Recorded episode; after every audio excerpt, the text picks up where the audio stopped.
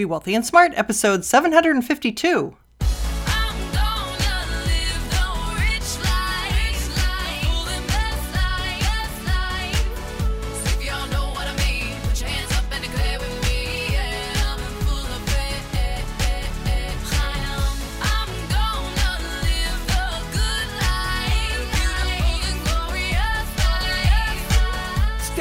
World of wealth and financial freedom without budgets, boredom, or bosses on Be Wealthy and Smart. And now, here's your host, Linda P. Jones. Welcome to Be Wealthy and Smart. I'm Linda P. Jones, America's Wealth Mentor, empowering women and men worldwide to financial freedom. And speaking of worldwide, I just want to acknowledge some of our worldwide audience last week. We had chart rankings in the United Kingdom, Portugal, Saudi Arabia, Malaysia, and Italy. So, welcome and thank you for listening in those countries and for sharing Be Wealthy and Smart with your family and friends. Today, what we're going to talk about is big dividends backfire. Now, this is an article from Investors Business Daily that talks about how companies that pay dividends have actually lost money this year. That's right. While we have the S&P 500 back to even, we have many dividend paying ETFs still underwater, which doesn't really make a lot of sense because if they pay dividends, then they should have an extra little return that would help cushion them from having a negative year. So, what's really going on here? Well, first, I'm going to share with you the article from Investors Business Daily, and then I'm going to share with you my opinion about what's going on and what's happening with this trend. So, let's hear what Investors Business Daily has to say. This was written by Matt Krantz. Investors like to think of S&P 500 dividends as money in the bank, but the opposite is true this year. Dividend stocks and ETFs that own them are costing you money.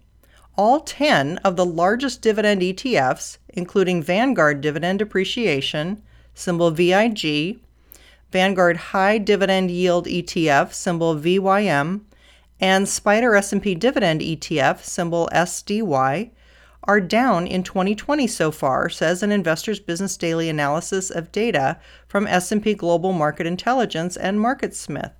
Investors lost money on all 10 of these dividend ETFs, even if you add back the full year dividend yield coming into the year. Some losses are head turning.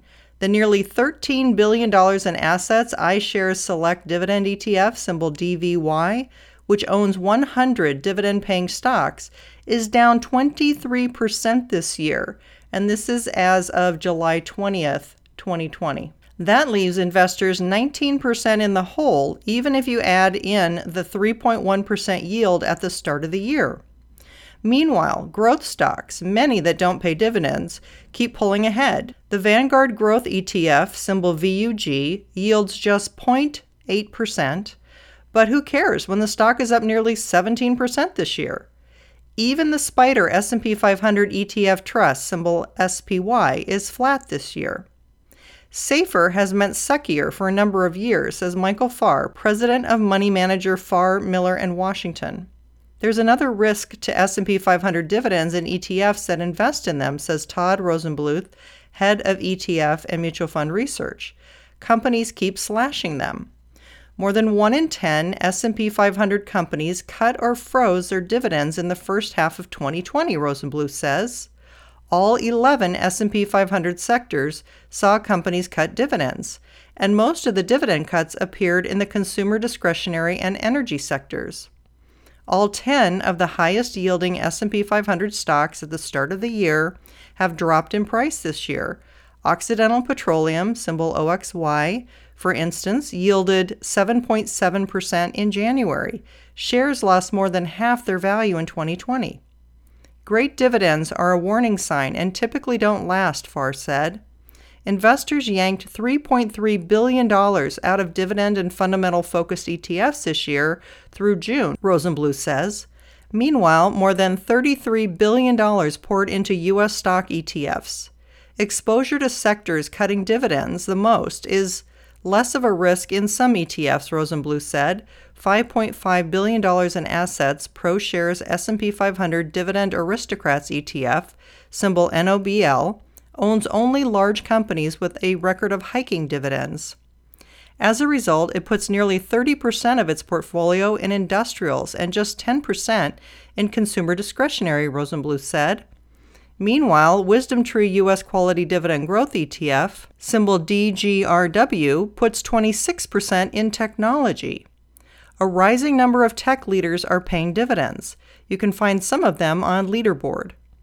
SPY stock, on the other hand, puts just 8% in industrials and 11% in consumer discretionary. Farr worries about high dividend ETFs that might own real estate stocks. Many REITs could struggle to maintain payouts with economic growth falling. The Vanguard Real Estate ETF, symbol VNQ, is down more than 15% this year, overwhelming its 4.5% yield. You still need to know what you own even when buying ETFs, Farr said. Never place blind faith in an investment you don't understand. End of article. And then it gives us a table in the article with all of the largest dividend ETFs that are down this year. So I'll just say the worst performance has come from the iShares Select dividend, symbol DVY, which is down 21.7% year to date still. And the best performing is the Vanguard Dividend Appreciation, symbol VIG, which is down just 2.2% year to date. You might also be familiar with the Vanguard High Dividend Yield ETF, symbol VYM, that's down 13.3% year to date. And the WisdomTree US Quality Dividend Growth ETF that they mentioned, symbol DGRW, is down 2.9% year to date. And the Dividend Aristocrats, symbol NOBL, is down 7% year to date. Most of these have a yield between anywhere from 1.9% to 4.5%, with the 4.5% being the iShares Select dividend, symbol DVY, that's down 21.7% year to date. And the lowest yield being the Vanguard Dividend Appreciation, which is one of the best performers year to date, down 2.2%. So you can see that those with the highest dividend are having some of the highest risk. And that goes back to an earlier podcast I did about dividends, where I said that dividends should be averaging around 2% right now, between 2 and 3%. If they're over 3%, then there is a risk of the dividend being cut or discontinued. Because we're in volatile times, because there are companies that are in danger of going out of business, this high dividend is being created because they are in a financial struggle. So never go and buy the highest dividend paying stock or the highest dividend paying ETF because it can indicate there's a lot more risk there. So, what else do I see going on? Well, I think some of these dividend ETFs have not done well because there is a fear that the ETF might reduce or completely do away with its dividend. There are companies that have had to discontinue their dividends this year, and so that is a risk. There will be more companies in the future who are going to discontinue their dividend because they don't want to use their excess cash to pay it out to shareholders. They want to keep it and make sure that the company is solid and can withstand a recession or a worsening recession. That would be the prudent decision for the board to make would be to cut or discontinue the dividend if they have any question about their future. Number two, I think we've seen that the money has really flowed into the FANG stocks. As I've been reporting, Facebook, Apple, Amazon, Microsoft more than Netflix, and Google have been getting the vast majority of assets. That's why the Nasdaq is up 17% year to date, and that's why we've seen most of the S&P 500 assets flow into that handful of companies. And as I've been reporting, those five or six companies are now 20% plus of the value of the S&P 500. So we've been seeing this narrowing, this few stocks get all the assets, and that has taken assets away from other companies where people might have invested in the past.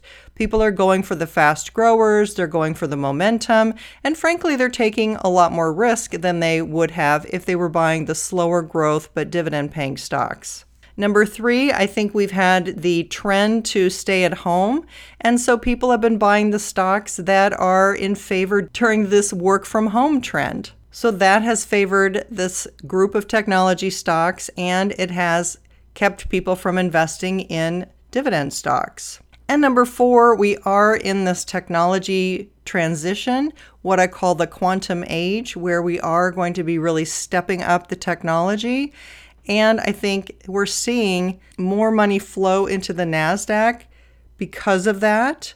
And some of these older companies that are more mature, they've been around for a long time, they're slower growers. Well, they're just not going to be as in favor if their dividends in question. So I think that is working against dividend paying stocks. The good news, and there is good news, and that is we have started to see some of that money rotate out of tech stocks toward more value stocks, those companies that might not be as fast growers, but they may be more mature, they may be more in industrial type companies. Some of those are components of the Dow, although we did see the Dow technology stocks like Cisco and Intel and IBM gain some traction. We also have seen companies like Pfizer, Coca-Cola, Home Depot, Visa, Procter & Gamble, Merck, McDonald's, Walgreens, and Johnson & Johnson pick up some more assets. So, we're going to see rotation out of some of the high multiple technology companies and into some companies that might be considered more defensive. So, could we see the dividend stocks and ETFs turn around? Well, it's possible, but it's probably a little bit too early yet. I would think maybe next year we'll see a more serious rotation. I don't think we'll quite see it yet, although it could start possibly later this year. But I would say into mid August, continue to see technology do well. Then we should continue to see our miners do well, our silver and gold miners.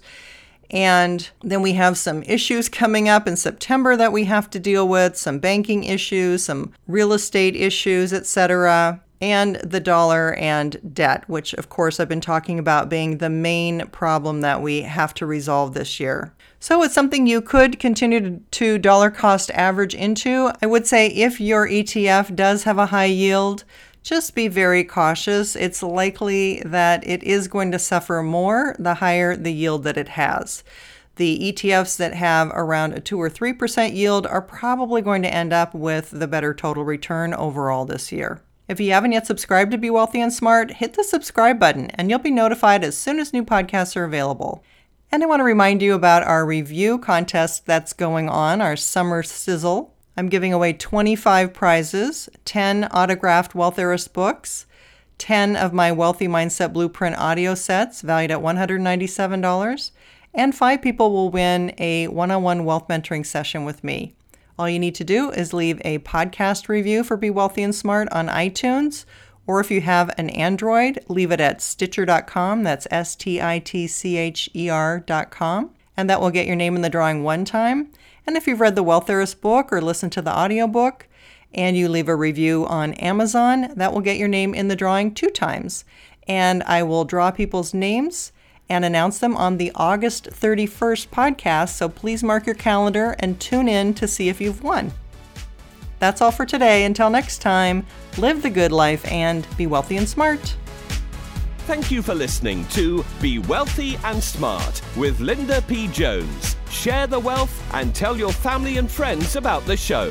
Check out our website, blog, and social media for more riches at www.bewealthyandsmart.com.